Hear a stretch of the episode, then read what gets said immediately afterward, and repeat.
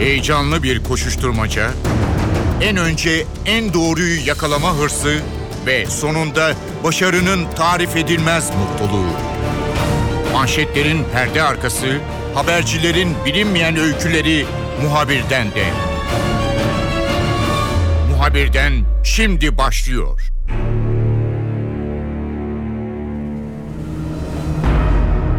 Muhabirden de bu hafta Irak'taki gelişmelere yakından bakacağız. IŞİD Suriye'deki varlığından sonra e, birkaç aydır belki de daha uzun süredir Irak'ta çok ciddi bir güç haline gelmişti.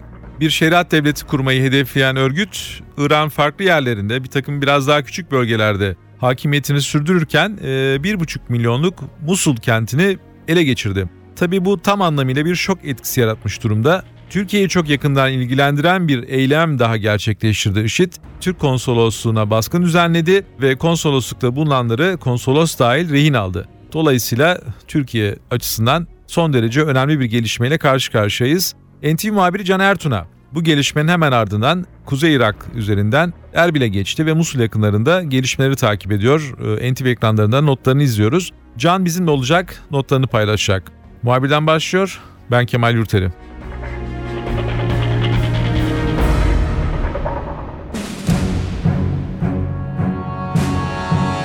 Can son e, günlerin en önemli bölgelerinden birindesin. E, Musul yakınlarında seni görüyoruz. Erbil'desin. Şimdi tabii biz e, televizyonda oradaki durumu görüyoruz. Notlarınızı izliyoruz. Ama gazeteciler açısından çok tehlikeli bir çalışma ortamı da olduğu da belli.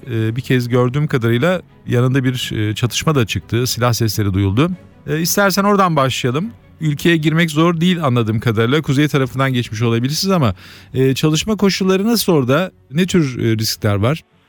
Evet, e, kameraman arkadaşım Bahattin Demir'le beraber Erbil'den Musul'a ne kadar yaklaşabileceğimizi görmek için yola koyulduk. Yaklaşık bir buçuk saat yolculuktan sonra Musul'un hemen girişinde Kuzey Irak Kürt yönetimine bağlı peşmergelerin kontrol noktaları karşıladı bizi. Kontrol noktası demiyorum arka arkaya dizide 4-5 e, tane kontrol noktası vardı ve e, en uca gidip oradaki durumun nasıl olduğunu gözlemlemeye çalıştık. E, ve tam en uç noktadaki kontrol noktasına gittiğimizde ilk başta sakin bir hava vardı. Hatta oradaki peşmergeler elleriyle parmaklarıyla biraz ileri yaklaşık 50 metre ileriyi gösteriyorlardı. Bakın orada e, Irakşan İslam Devleti e, milislerinin kurduğu kontrol noktası var diyorlardı. Biz burada en uçtayız. Tam genel atmosfer nasıldır diye konuştuğumuz sırada birden karşıdan bir taciz ateşi e, geldi ve beraber olduğumuz peşmergeler de heyecanlandılar açıkçası. Karşılıklı bir iki dakikalık e, otomatik silahlarla taciz ateşi açıldı. Tam da o sırada kameramız kayıttaydı. Kameralarımız aracılığıyla bu gergin anları ekranlara da taşıma şansı bulduk. Benzeri bir durum bir başka noktada Irak ordusu çekildikten sonra Peşmergelerin denetimi ele geçirdiği e, stratejik petrol kenti Kerkük'te de yaşanmıştı. Tam biz o saatlerde Musul çıkışında bu olaya tanıklık ederken ancak ne yazık ki oradaki meslektaşımızın e, durumu daha kötüydü. Orada bir meslektaşımızı yitirdik. Irak'ta çalışan Kürt bir foto muhabiri ki e, uluslararası birçok yayın organında fotoğraflarıyla Irak Savaşı'nın ikinci e, bölümünden itibaren yani 2006-2007'den itibaren Irak'ı anlatan e, ve e, ün kazanmış bir foto muhabiri beraberinde iki peşmerge ile beraber çok benzer bir taciz ateşinde hayatını kaybetti. Aslında tüm bu parçaları birleştirince ortaya çıkan bir tablo var. E, gerçi e, Irakşan İslam Devleti örgütü peşmergeleri hedef almıyor. Kuzey Irak Kürt yönetimine dair bir e, tehdit algısı en azından şu aşamada yaratmış değil. Ağırlıklı olarak Irak ordusuyla ve Bağdat yönetimine karşı savaştıklarını belirtiyorlar. Ancak her noktada gerilim üst seviyede yer yer çatışmalar olabiliyor. Can kayıplarıyla sonuçlanan çatışmalar olabiliyor. Ee, Erbil'de konaklıyoruz. Erbil e, aslında oldukça güvenli gözüküyor. Ancak biraz Erbil'in dışına çıktığınızda, Kerkük'e yaklaştığınızda, Musul'a yaklaştığınızda Rakşan İslam Devleti mevzilerine yaklaştığınızda neyin ne olacağını bilemiyorsunuz ve e, bir risk faktörü elbette ki var Kemal Yeteri. Can geçmişe göre görüntülerden anladığım kadarıyla peşmergeler standart üniforma giyen, e, biraz daha başlarında komutanlar olan bir düzene kavuşmuş gibi. Eskiden böyle bir düzenleri yoktu. E, son dönemde belki biraz da Amerikan ordusunun verdiği eğitim sonrasında bir disiplinli bir kuvvet görüntüsündeler. Geçmişte gazetecilerin temasta e, olacakları makamlar yoktu. Yani gazetecilere yardım eden veya kimse yok. İşte böyle karşılıklı ilişkilerle falan bir takım işler yürüyordu. Şimdi bu kadar gazeteci orada var. Çalışma koşulları da hakikaten çok zor ve tehlikeli. Orada bir makam var mı? Yani sizin irtibatta olduğunuz veya bir sorun çıkarsa yardımcı olacak veya en azından oradaki gazetecilerin çalışma koşullarını düzenleyen birileri var mı? Elbette ki bir gazeteci için e, kendisine e, en çok yardımcı olabilecek makam ve bir sorun çıktığında devreye girecek makam e, sen de bilirsin ki vatandaşı olduğu ülkenin diplomatik kuruluşlarıdır, diplomatik mercileridir. Ancak zaten Musul'da ne olduğu malum. O noktada Türk Başkonsolosluğu basıldı ve 49 kişi rehin yani bu bağlantıyı yaptığımız sıralarda başkonsolos dahil 49 kişi rehindi. Dolayısıyla burada e, en azından e, diğer bölgelerden farklı olarak e, diplomatik açıdan da e, ne ölçüde arkamızı sağlama alabiliyoruz onu bilemiyoruz. Zaten buradaki tüm diplomatik çabalar da başlıca e, olarak konsolosluk çalışanlarının ve daha önce yakalanan tır şoförlerinin kurtarılması çerçevesi. Bir de e, yine sen de iyi bilirsin ki Irak'ta tek bir otorite yok özellikle kuzey bölgesinde. Yani merkezi Irak hükümetinin etkisi bu bölgede iyice hafifliyor. Kürtler var, aynı zamanda Türkmenler var, aynı zamanda Arap kökenli bir nüfus var ve gazetecilerin yapmaya çalıştığı da mümkün mertebe her kesimle temasta kalarak öncelikle e, her kesimin olayları nasıl aktardığını dinlemek, izlemek ve karşılaştırmalı olarak ortak bir sonuca vararak haberlerini bu şekilde oluşturmak yönünde. Genellikle çok ciddi bir dezenformasyon da söz konusu olabiliyor. Çünkü bu çok parçalı yapı, bu bölünmüş yapı olayların, e, yaşananların çok farklı e, biçimde yorumlanmasını da beraberinde getiriyor. İşte bu noktada da temkinli olmak gerekiyor. Yani bir haberi e, en az iki kaynaktan doğrulatmadan vermemek şeklindeki altın gazetecilik kuralı burada kimi zaman üç kaynağı çıkabiliyor. E, bu çerçevede ciddi bir dezenformasyona karşı da savaşıyorlar gazeteciler. E, sadece güvenlikleri için e, mücadele etmiyorlar bunu belirtebiliriz. Can biraz da fırsat e, bilerek ben e, çatışma ortamlarında e, gazetecilerin hangi koşullarda çalıştığını da dinleyenlere biraz da aktarmak istiyorum. O yüzden detaylı soracağım sana. Orada bu e, düzenli ordu gibi gözüken peşmergeler, e, Türkmenler, e, işte Arap güçleri bu karma karışık yapı içerisinde sizin çalışma koşullarınızı zorlaştıranlar var mı veya size nasıl davranıyorlar? Yani onların siz kontrol noktalarında bulunuyorsunuz, yanlarına gidiyorsunuz. Mesela görüntü çekme konusunda filan itirazlar oluyor mu veya tehdit eden hoşlanmayabilir? Çalışma koşullarını biraz anlatabilir misin? Çok rahat çalışıyoruz şu yüzden. E, bu da aslında haber niteliği taşıyor. Peşmergeler mümkün mertebe gazetecilere yardımcı olmaya çalışıyor. Hem çalışmalarına hem de bol bol görüntü veriyorlar. E, bilirsiniz yani dünyanın pek çok noktasında askerleri, görevi başındaki askerleri ya da silahlı güçleri kaydetmek, kamerayla, fotoğraf makinesiyle kaydetmek, yanlarına yaklaşmak dahi çok zordur. Ama burada tam tersine adeta siz yanınıza yaklaştığınızda poz veriyorlar. Çünkü burada verilmeye çalışılan da bir mesaj var anladığım kadarıyla. Ee, Kuzey Irak Kürt yönetimi e, burada açıkçası bölgedeki hakimiyet, güvenlik benden sorulur ve ben kendi silahlı kuvvetlerim olan peşmergelere güveniyorum diyor. E, çünkü e, şu anda Irak Şam İslam Devleti'ne karşı e, göreli olarak en disiplinli, en organize kuvvet olarak da peşmerge kuvvetini görüyoruz. Irak ordusu malumunuz birkaç noktada IŞİD'le karşı karşıya geldi ve çözüldü.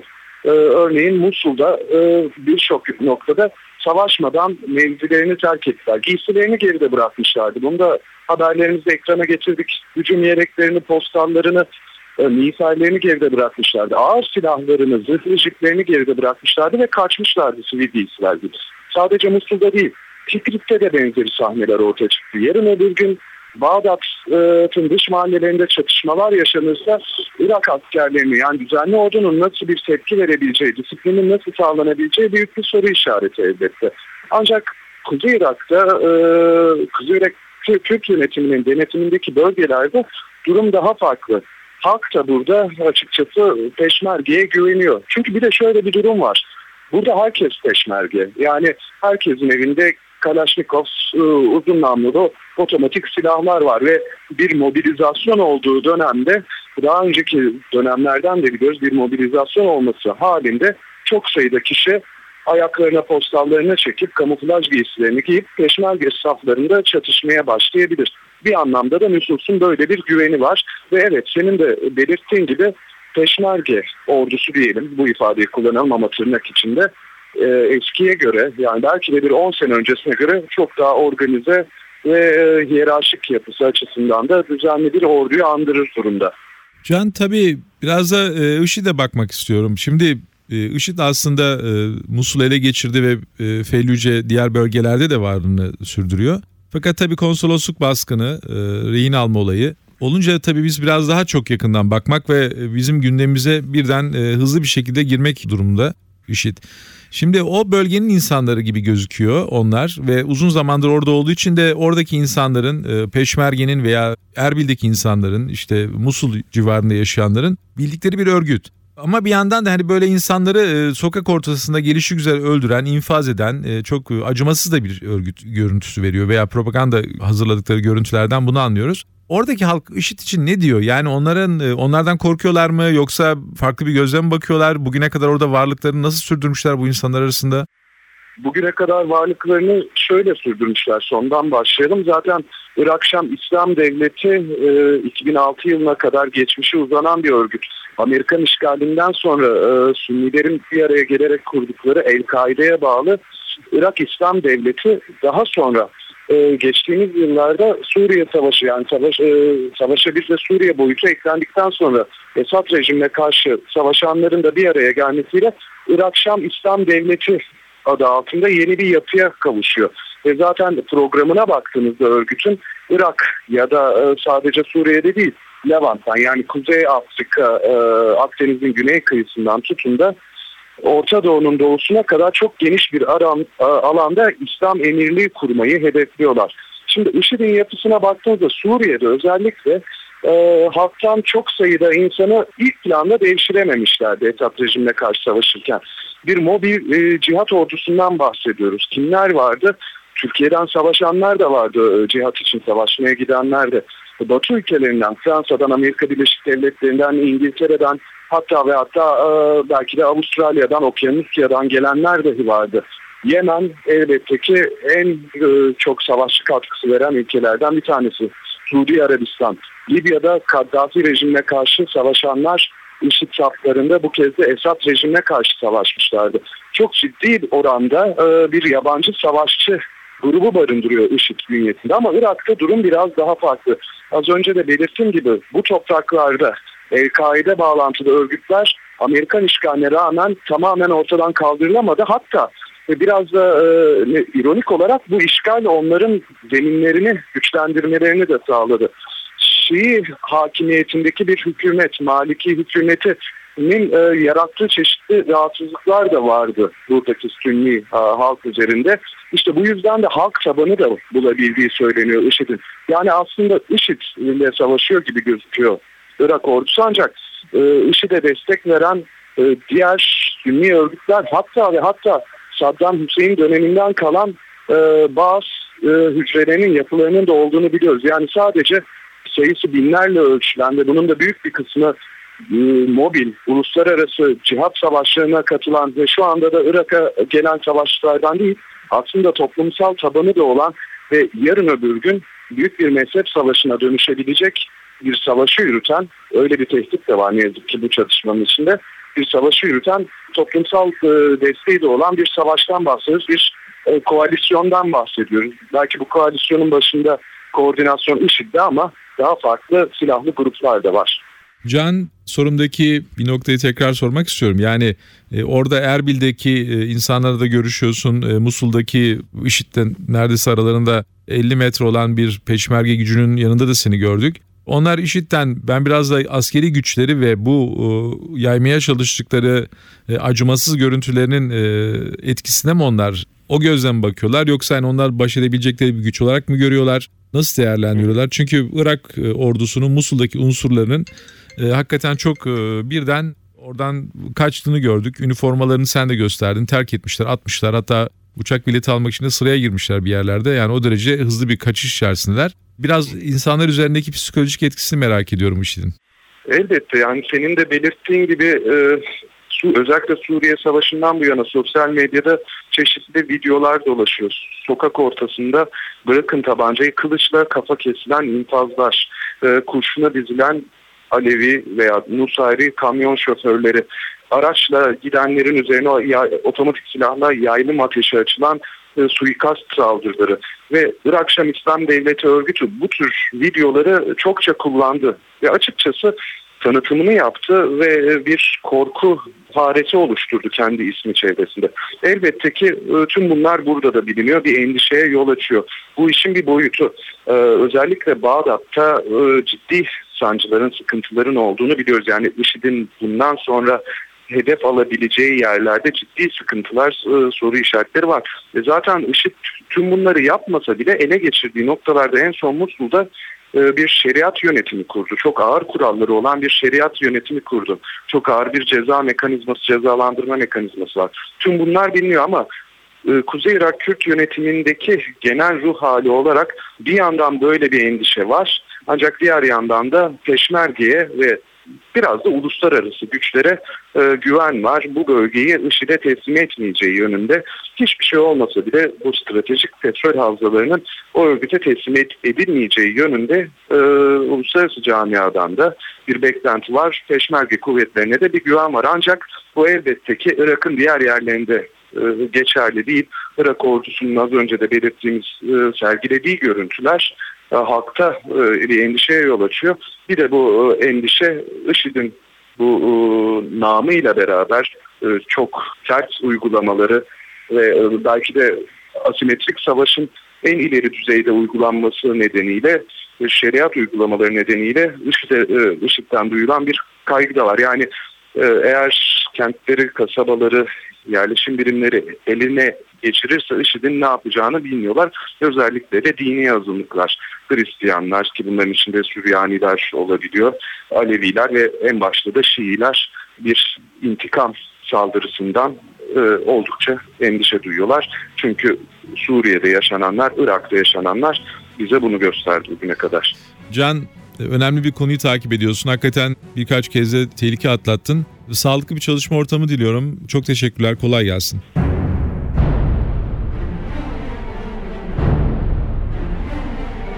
Muhabirden de bu hafta Musul'daki gelişmelere yakından baktık. Türk konsolosluğuna baskın yapıldı ve konsolosluktaki çalışanlar rehin alınmış durumda. Muhabirler ve gazeteciler açısından şu an Irak çok riskli ve e, önemli bir çalışma bölgesi haline geldi. NTV muhabiri Can Ertun'a da bu çatışmaların yaşandığı ve riskli ortamda gazetecilik yapıyor. Notlarını NTV ekranlarından paylaşıyor. Can bizimle oldu. Notlarını bizimle paylaştı. Ben Kemal Yurteri muhabirden de yeniden görüşmek üzere. Hoşçakalın. Haber için değil de haberin hikayesi için şimdi onlara kulak verme zamanı. Muhabirden NTV Radyo'da.